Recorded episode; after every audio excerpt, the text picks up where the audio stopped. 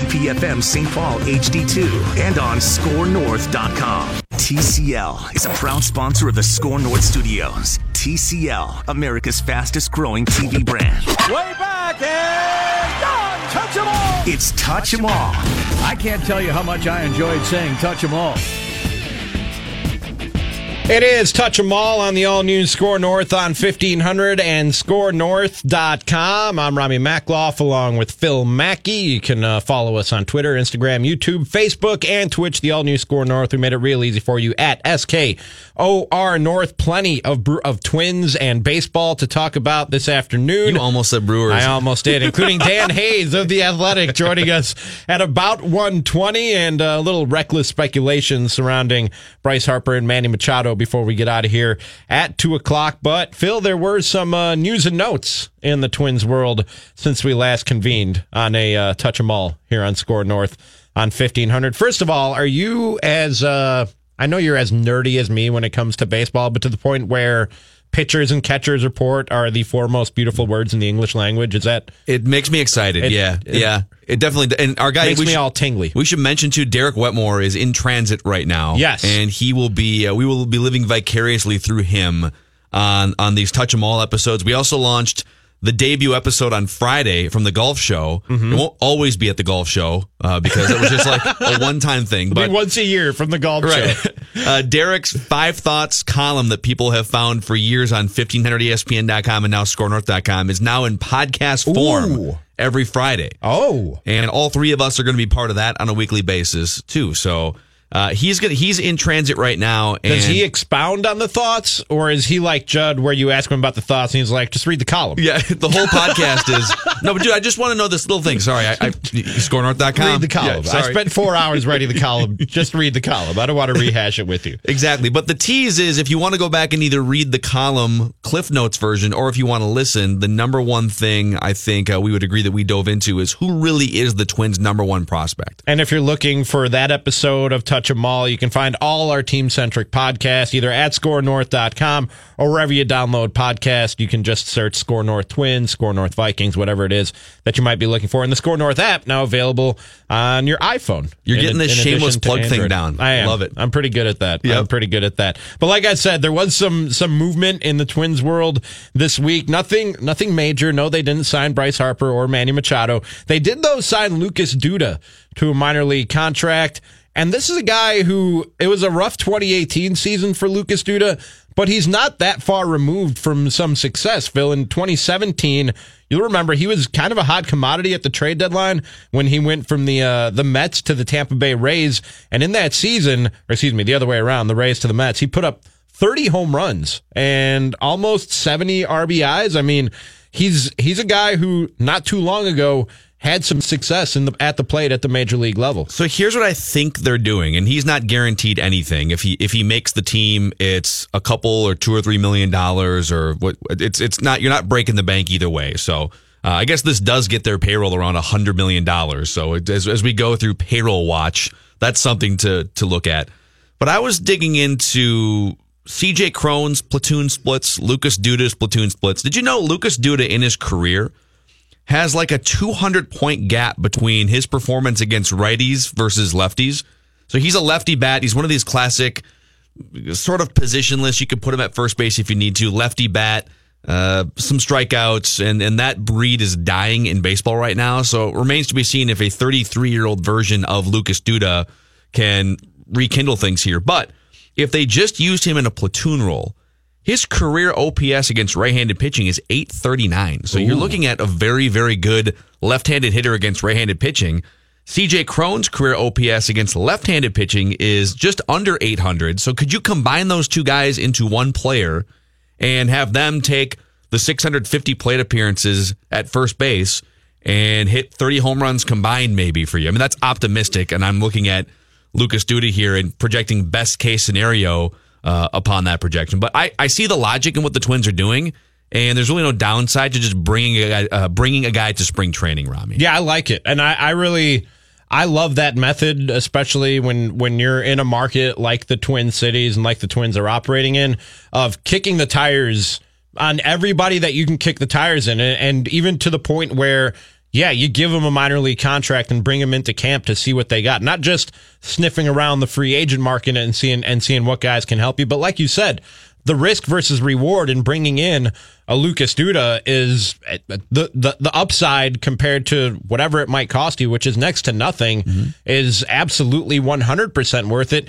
And for a franchise like the Twins to succeed, especially at this stage in in this thing that they're building, for them to contend and succeed at this stage of the franchise, you're going to have to catch lightning in a bottle with certain guys. It's not, you're not going to have a roster full of guys one through 25 who you know exactly what to expect from them. That's just not going to happen at this point for the Minnesota Twins. So, so for me, a guy like Lucas Duda and that scenario that you just laid out of him and CJ Cron platooning at first base, if, if both those guys can reach their maximum potential, I think you have, I mean, you have what could be a really good combo platoon over there at first base for the duration of the season. It's also kind of funny that, and I don't know if they're doing this on purpose or if it's just coincidence, but in their quest to replace Joe Mauer at first base, now that Joe Mauer is retired, they're they're grabbing these guys. Tyler Austin was on the roster with Joe Mauer, but Tyler Austin, CJ Cron, Lucas Duda, they're basically grabbing the anti Joe Mauer type players, the guys who I guess you throw a glove on them at first base because you can't put them anywhere else. Mauer was the opposite. He was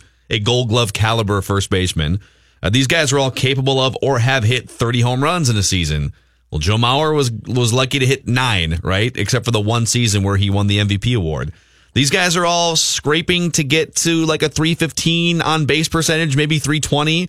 Joe Mauer perennially between 360 and 400 on base percentage. So if you wanted more power and you wanted more of a traditional first base profile, uh, you're getting that. I don't know if these guys are going to be total package better than even an aging Joe Mauer. Uh, if they if if any of these guys, Tyler Austin, CJ Cron, Lucas Duda, if any of them were to perform up to their peak level of what they've done in previous years, you would for sure take that. And I think there's a good chance that one of these three guys is going to give you something serviceable for an entire season. And in that same vein, and the odds are probably longer with this guy than they are with CJ Cron or Lucas Duda or some of those other names you just threw out there, Phil. But they also signed former Rockies catcher Wilin Rosario yes. to a minor league deal.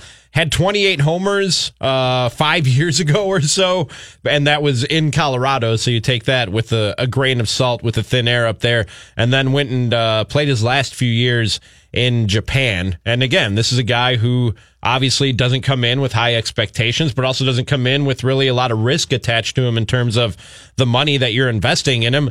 And maybe you again catch lightning in a bottle with Wilin Rosario. So he so he went He's been out of the major leagues for three years. He mm-hmm. spent two of those years actually in the Korean baseball organization, oh, where they mostly okay. they flip bats mostly. Right. You ever see those videos yes. where they hit warning track fly balls and they I do like it. they flip their bat fifty feet in the air? I love it. it's the best. It's the best part of that game. And Major League Baseball needs to take some notes from the KBO. It's okay to celebrate once in a while. So Wilin Rosario goes to no, the you KBO. throw a baseball at somebody's ear. throw a rock in my head. Happy. Exactly. 90 miles an hour. That's the revenge. This dude went to the KBO and huge block of salt here, not just a grain of salt, block of salt. Okay, because the Twins brought over uh, the the best power hitter in the KBO was at Byung Ho Park a couple years ago, uh-huh. and he could I mean, he could barely do anything against major league pitching, and he hit 50 home runs a year in the KBO. So the best hitters in the KBO, the power guys, don't translate to major league pitching. It's just too much of a gap.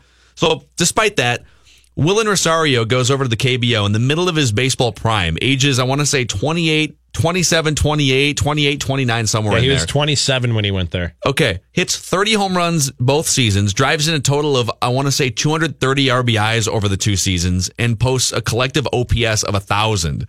Thinking, whoa, okay, this guy found something. Then he goes to the Japanese Pacific League the next year, thinking, all right, let's go up a step. And then if we do well in Japan, then we can go back to the major league still in our prime, right? right? And he was terrible in Japan last year. So if you would have just signed him from his two years in the KBO, you'd think, all right, this is a dude who's performed in the major leagues. He went to the KBO, he crushed it, now he's back. But that weird, terrible season in Japan makes me nervous yeah, that if, he's just going to be around for two weeks and then they cut if him. If he can't handle the jump from the Korean baseball league to the Japanese baseball right. league, I don't see how he handles the jump to the major leagues. But again, maybe, just maybe, you catch lightning in a bottle and you have somebody who's serviceable at catcher in and Rosario, or if nothing else, a guy who gives you some depth if, if he's willing to accept a minor league assignment, gives you some depth should you run into some some injury problems at the catcher position. Yeah, so, and he might run into a fastball 12 times in the season Sure. and hit a home run to Yeah. left field at Target Field. not a move that's going to excite many Twins fans, but again, not a move that I think can potentially hurt them in any way. It can only help. These are the types of moves that traditionally Twins fans make fun of. Right. Oh, it's another scrap heap signing. But two things. Number one, every team goes digging for the minor league contracts and the guys that you can bring back, right? The the Cubs went digging for Brian Duensing a few years ago, and he turned out to be a good pitcher for a couple of years. It, it happens. Uh, the other name too that they they did bring in as a camp invite. He's a non-roster guy, but he's a name that Twins fans are really familiar with from seven or eight years ago when he broke in as a 21 year old with the Royals bullpen. Tim Collins, that five foot eight, five foot nine lefty who throws mid 90s, gets a bunch of strikeouts. So if you're wondering, as the Royals bullpen developed into this monstrous World Series winning collective group, and Tim Collins kind of faded out of that picture, and he was one of the first young gunslinging relievers uh, that Kansas City put together. Wonder, what happened to that guy? Well, he had two Tommy John surgeries that took him out of baseball from 2015 through 2017. He came back last year. It was his first full year after surgeries, and he wasn't a disaster. I want to say his ERA was in the four and a half range or something. He he just proved that he could stay on a mound and be healthy. And the Twins are taking a flyer on him. He's not even 30 years old yet because he broke into the big leagues when he was 21.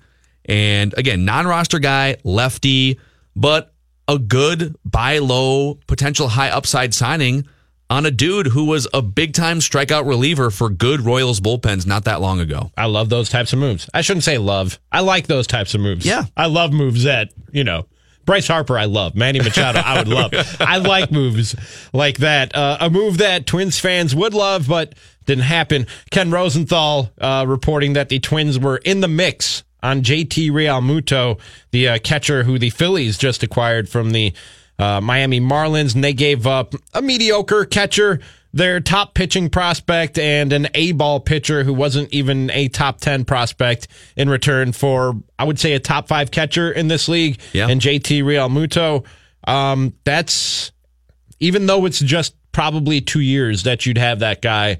That's a package I think I'm I'm willing to give up for for JT Realmuto. If, if the Twins had anything comparable or even a little bit better to outbid what the Phillies did, that's a move I would have liked to see him make So- and, and plug a hole at catcher. I would be so curious what Rosenthal means by in the mix. That they were okay. Were they in the mix? Does that, mean that they made a phone call about Realmuto? Does it mean that they made an offer Right. on Realmuto?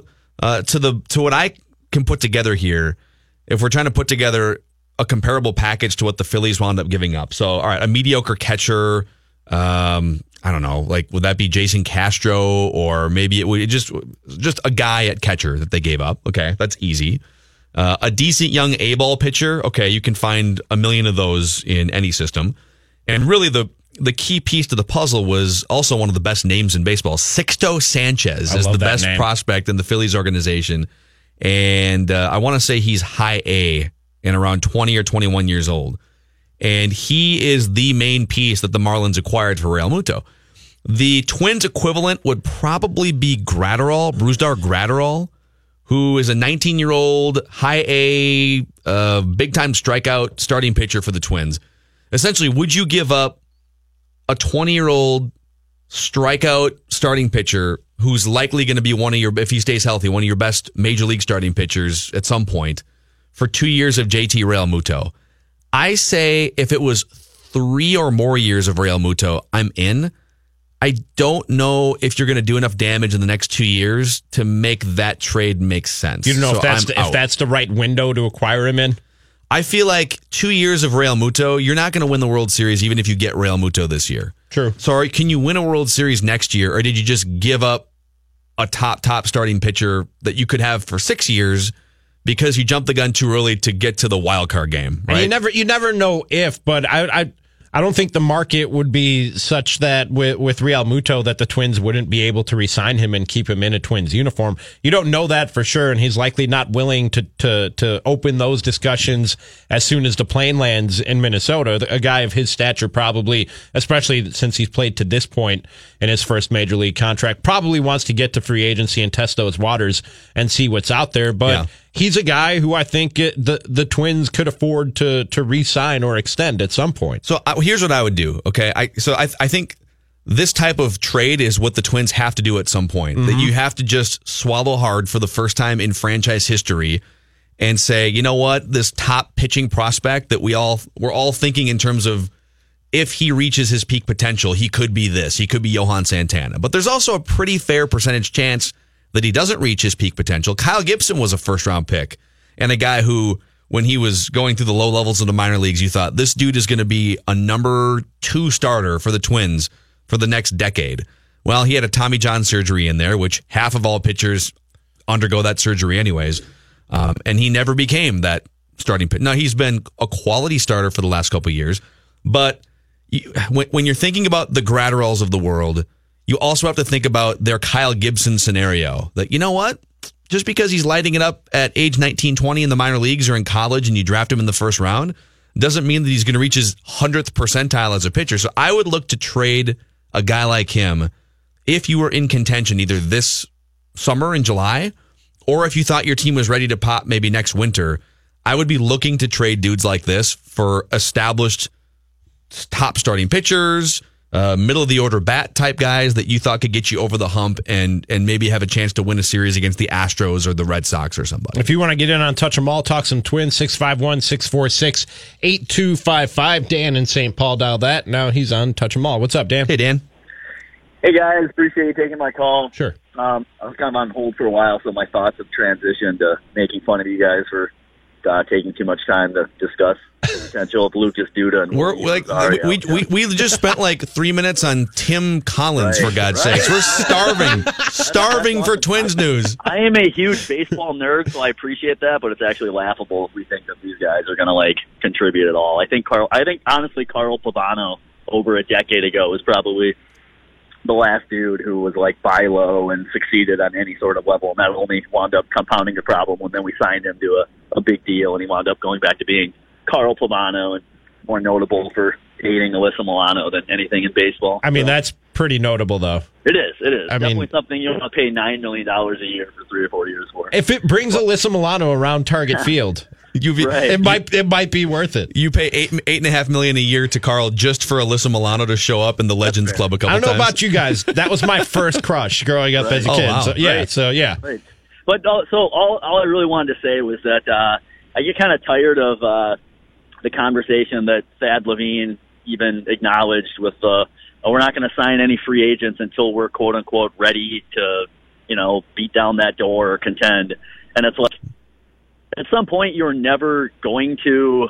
How do you even know you're going to contend? You know, and and that's kind of a, a, a false, you know, whatever. You're you're just expecting that in a few years, you know, we're going to be ready to contend. When Buxton and Sano, I hate to say it, in two or three years might not even be with the organization, a la Carlos Gomez a few years ago. So if you're really passing up on, I, I don't for one believe that they were in on JT Realmuto. I think that's a joke. But if they were and they couldn't have offered up something similar to bring him away from a division rival, you know, that they wound up trading him to.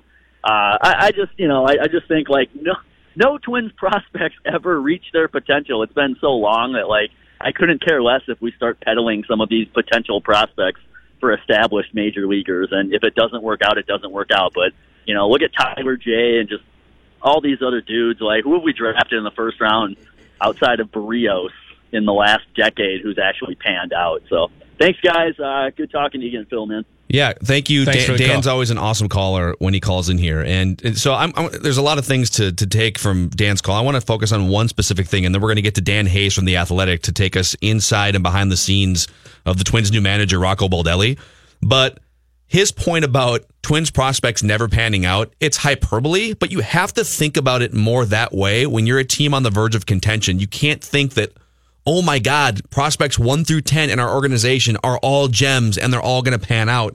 I think you have to look at it. I mean, you can go back and pull up any top prospect report from years past. I just pulled one up from Fansided here, a Twins top 10 prospect list from 2004. Okay. Now, at the time, I remember following very closely all of these prospects, and Joe Mauer was still on this list because it was before the 2004 season. Mm-hmm. And Joe Mauer obviously panned out. Justin Morneau was number two on that list. He obviously panned out.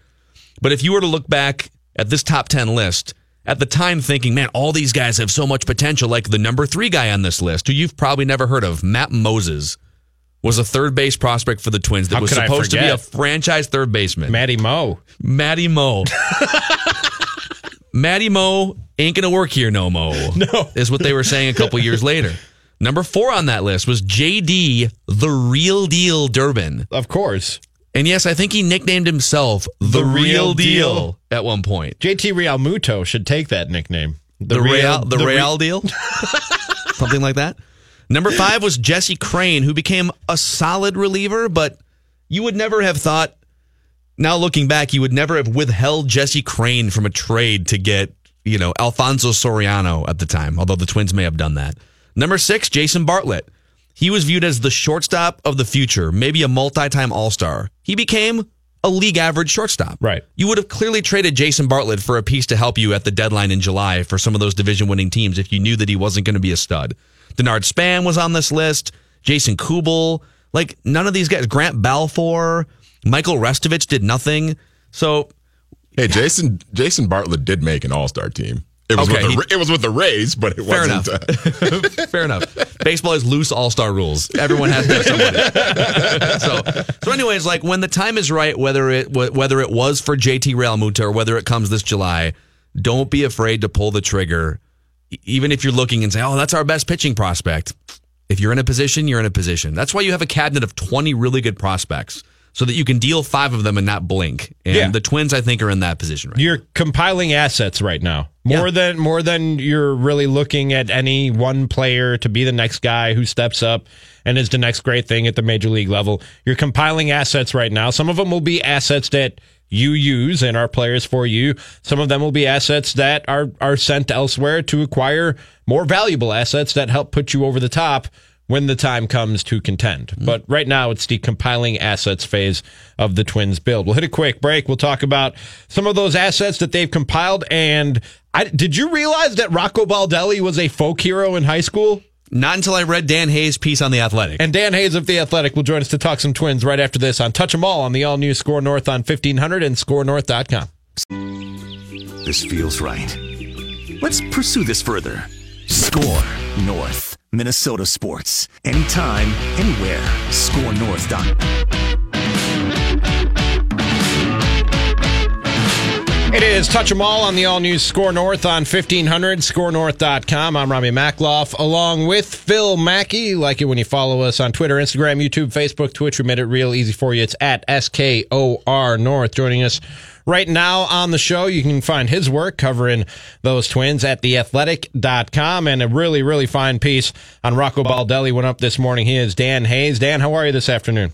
I'm good. Thanks for having me on. I didn't realize until reading your piece today just how phenomenal an athlete Rocco Baldelli was going back to his high school days. I mean, it sounds like he's just one of those guys who could have succeeded in whatever athletic field he chose. Had a a volleyball scholarship, could touch the back the top of the backboard, obviously an all-world baseball player. Did you know that he was this type of guy before you started writing this story? Uh, it took a little bit of research, and and the the Bill Belichick quote that Peter Gammons yeah. story that was, I mean, Belichick calls his friends with the Cleveland Browns at the time and says, this is the best athlete I've ever seen in any draft.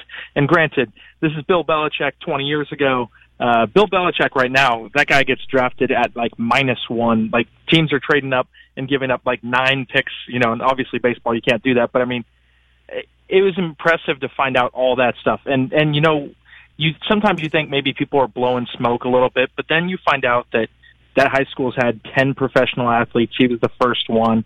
Um, you know, he won six state titles uh, as part of the the school there, including indoor track where he had never done it before, didn't know how to use the starting blocks. Wins a 55 meter dash, wins a state relay in the 100.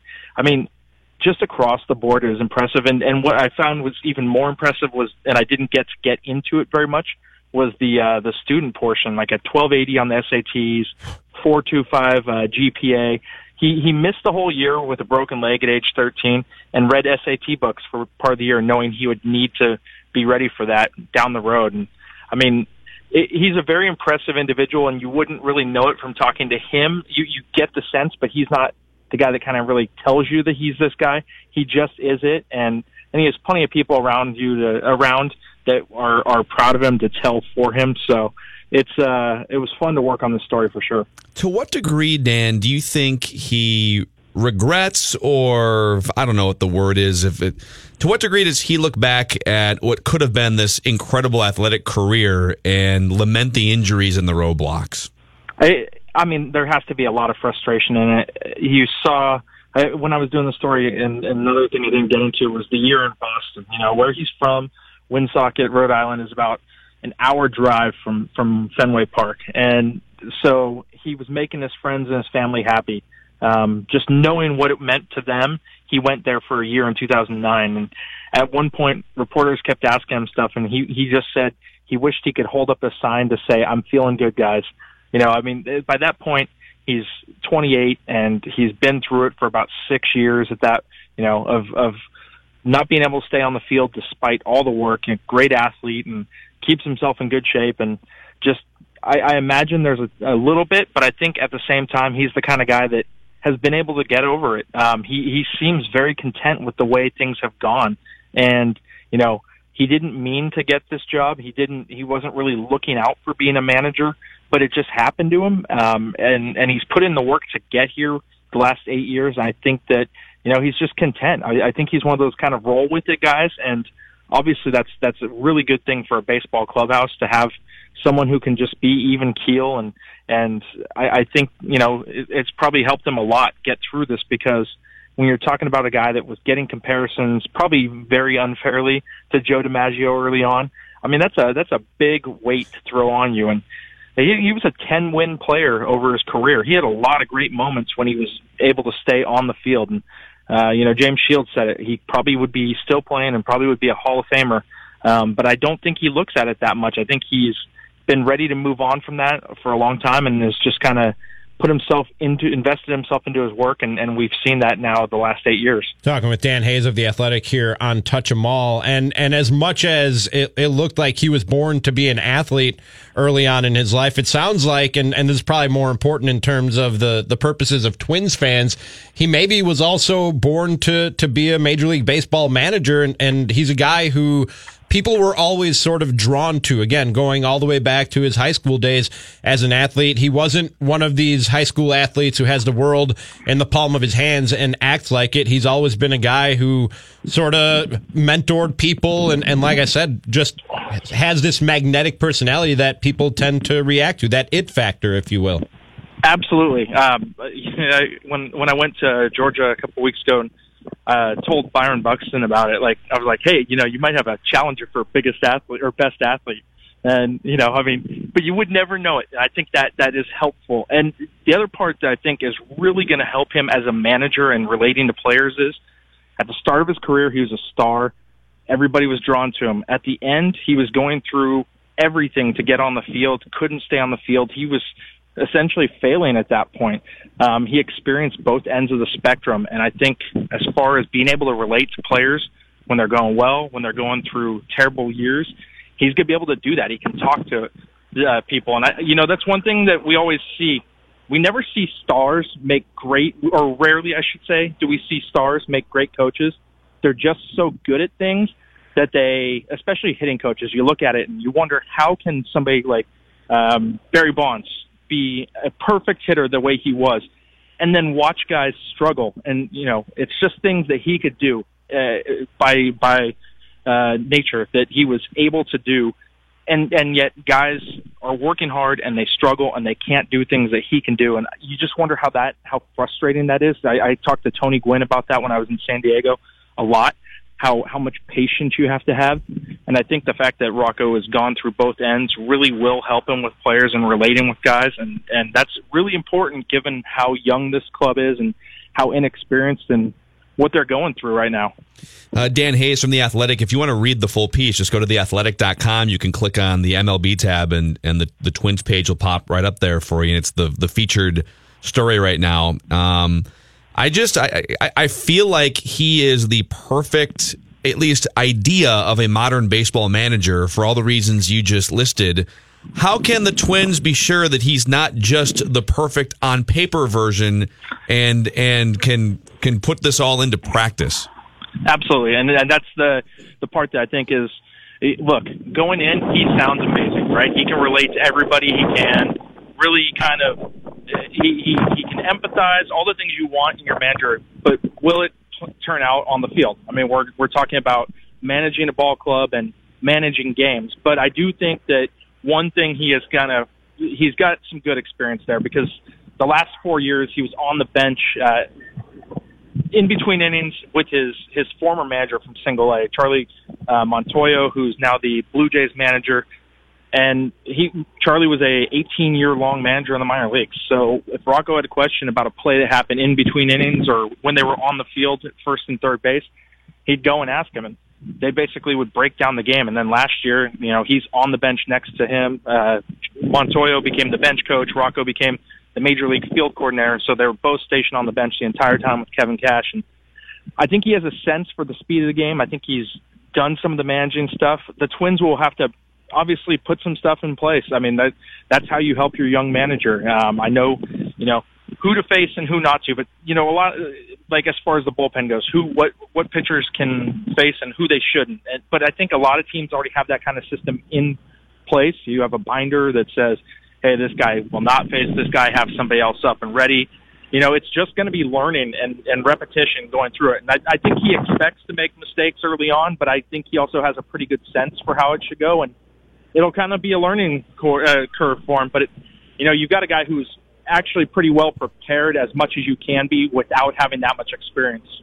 Yeah, Dan, I know that you, that Byron Buxton told you uh, he felt a very, very good vibe with with Rocco Baldelli just based on their meeting in December.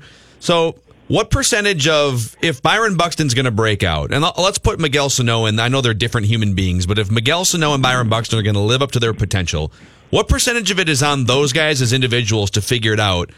And what percentage of it can Rocco Baldelli tangibly help with?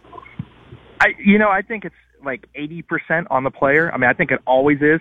I think creating the environment for that player is, is tangible. I think that that's having the place where they feel comfortable. Um, and, and I, you know what, talking to, to both guys, they both love Paul Molitor. I, I don't think that was any kind of a, issue there. Buxton said that was the first guy he worked with with the Twins, and and said it was hard to see to see Molly fired in October. But at the same time, I think there's going to be a little bit of a sense of ease and looseness in this clubhouse. And you know, around young guys, that's never a terrible thing. Uh, there's a lot of fun guys in that that group, and you can just see it with Eddie Rosario, who can be the most serious and one of the best players the Twins have, but at the same time, he likes to be relaxed. You just it, it is very evident by his personality.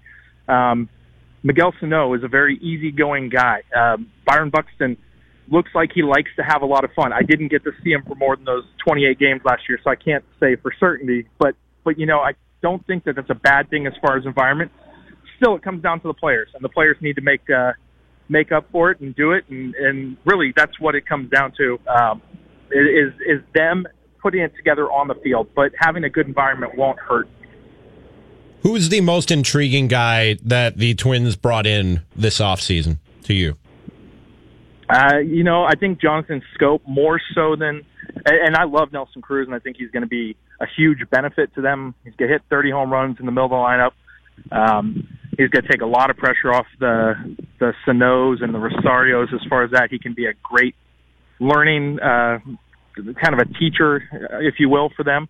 But at the same time, Schoop has so much potential. He's a really good defender, really strong arm, and he had a terrible year last year. Um, if he likes it here, that's a guy that, you know, he's still going to be 28 next year and somebody you might want to keep around if he hits 30, 32 home runs and, and plays the defense he can play. He's never going to be an on base guy. He's going to strike out a ton. But if you can get 30 home runs and good defense out of your second baseman, I, I think you would take that. And, and so that's the guy to me who's the most uh, intriguing. I think at this point. Are you in Florida right now? Uh, no, I'm at the airport uh, waiting to go to Florida. So I'm uh, I'm I'm ready. yeah, I, I, saw, would, I, saw, I, would be too. I saw Lavelle, Lavelle was ready at the bar in Fort Myers somewhere last night. yes, yes. Uh, I, I think Lavelle's wise and getting down there four days ahead of time. Um, I'll be there early, and uh, it's fine with me to wait. This is the 13th year. The, the weather sucks, but at the same time, being home as much as you can helps. So. Yeah. Well, Dan, enjoy enjoy the warm weather and uh, spring training. I, I, encourage anybody who hasn't checked it out from Woonsocket Rocket to Minnesota manager Rocco Baldelli's baseball life. It's up at theathletic.com right now in the twin section and uh, find all his fine work there. He is Dan Hayes. Dan, I'm sure we'll be talking again soon. All right, guys. Thanks for having me. See you, Dan. That's Dan Hayes of The Athletic. Uh, quick question off uh, the, the Jonathan Schoop thing. So you, yeah. I, he played 46 games with the Brewers after that trade last year, mm-hmm. and you, Ramie Makhlouf, have been doing uh, until you joined us a month ago. You've been doing radio and Brewers coverage for yeah. a long time in Milwaukee. So the numbers look putrid for him in Milwaukee. He hit 202. He had a 246 on base percentage, only four home runs in 46 games. His Baltimore numbers before that weren't a whole lot better. So, what did you see from him just watching him from your perspective in Milwaukee, and what makes you think that he could be a bounce back breakout guy? He looked like a guy who was completely lost when he got to Milwaukee, and it seemed to only get worse. And I don't need to tell you this, Phil. I think confidence, more than any other sport, plays a role in your success or failure in in Major League Baseball, more than the NFL, more than the NBA. I think the confidence you have in yourself is a huge factor when you're standing in that batter's box and facing the best pitchers in the mm-hmm. world. And he got to Milwaukee and already looked kind of lost and and they knew that this was a guy who wasn't living up to his potential when he was playing in Baltimore, a guy who had made an All-Star game the previous year and had some injuries, just wasn't playing wasn't playing up to the standard that that the Orioles and and Schoop had expected of himself. And so they thought, "Okay, well we'll we'll bring him here and and we'll fix him." And not only did they not fix him, they went out and got Mike Moustakas which then moved Travis Shaw over to second base and cut into Schoop's playing time. So this is a guy who has already lost, whose confidence was already shaken. And then after he's acquired by a National League team to make a playoff push, they thought so little of him after a week or two of doing that that they went out and got another guy to play that same position. Well, not to play the same position. Yeah, they had like nine third basemen on their team that moved somebody into that position and cut into his playing time. I, I think I think this is a guy who needs to to get his confidence back. However, you go about that, and then you go from there in terms of the mechanics of a swing and, and fixing the baseball player. I think a lot of what went wrong with Jonathan Schoop last year was upstairs and was a loss of confidence. See, and that's where it's so hard to quantify a manager's value. But right. if you can just get guys out of their own heads, if right. you if you have ways to, it's it's. I mean, I, I overstate it on these airwaves, but it's your job is really to create an environment for the for the team and for the individuals to get those guys to perform as close to their 100th percentile as possible, right? right? And that's that's the job of Rocco. It, it, it, sounds easy on paper. Oh, you just have to create a great environment, and guys need to be happy and stuff. But that's super hard in practice, I would think. And Schoop struggles in Milwaukee were were so bad that they just they could have had him for another season. He had yeah. another year of arbitration eligibility on his contract, and and the thinking was when they traded him because they gave up some pretty good assets to get him. The thinking was, yeah, not only are we getting this guy for this playoff push, but now we have our second baseman for next year too and he and his performance was so bad that despite the assets that they gave up for him, David Stearns, their general manager in a press conference, essentially admitted that trade was a mistake and it was best to cut ties and go their separate My ways. God. And and to your confidence point too, golf and baseball are two sports where you can't really you can't really force it to get your confidence back, right? right. You can't okay, if I'm a if I'm a running back, I really just have to oh, I'm just going to get the ball and react and run and right. use my physical ability. Right. Uh, but in golf, you're standing over a ball with potentially millions of people watching you live and on TV, and it's literally about clearing your head. And baseball is pretty similar. It's it's a lot like golf in mm-hmm. some ways. It's you versus that guy, and it's it's you trying to focus and figure out that chess match. What's he going to throw? Can I pick up the ball? And if you start to question yourself in those moments, the, the, the apples to apples might be JJ Hardy. He was lost his last couple years in Milwaukee. Yep. The Twins brought him over, he showed some flashes, and then eventually he goes to Baltimore and hits 30 home runs again. And if the Twins can find a way to unlock Jonathan Schoop from 2017, that's a dude who got MVP votes, was an All Star, hit 32 home runs, and had an OPS of 841. And I agree so with you. you take that, that. Rocco Baldelli seems like the right type of guy for for guys like Jonathan Schoop, and and sort of having that that type of relationship where guys are comfortable, guys know what their role is coming coming into a clubhouse on a day to day basis.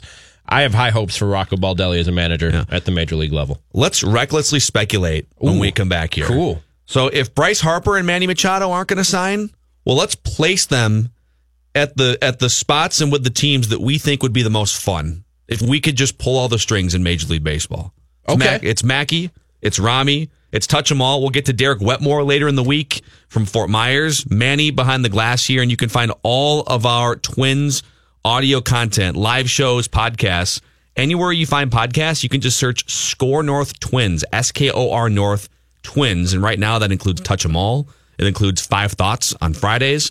Royce on Baseball sometime will be firing up. And we have a couple other tricks up our sleeves too here for the Twin season. So back with more on the all new SKOR North on 1500. Hinge Listen Minnesota Sports. ScoreNorth.com.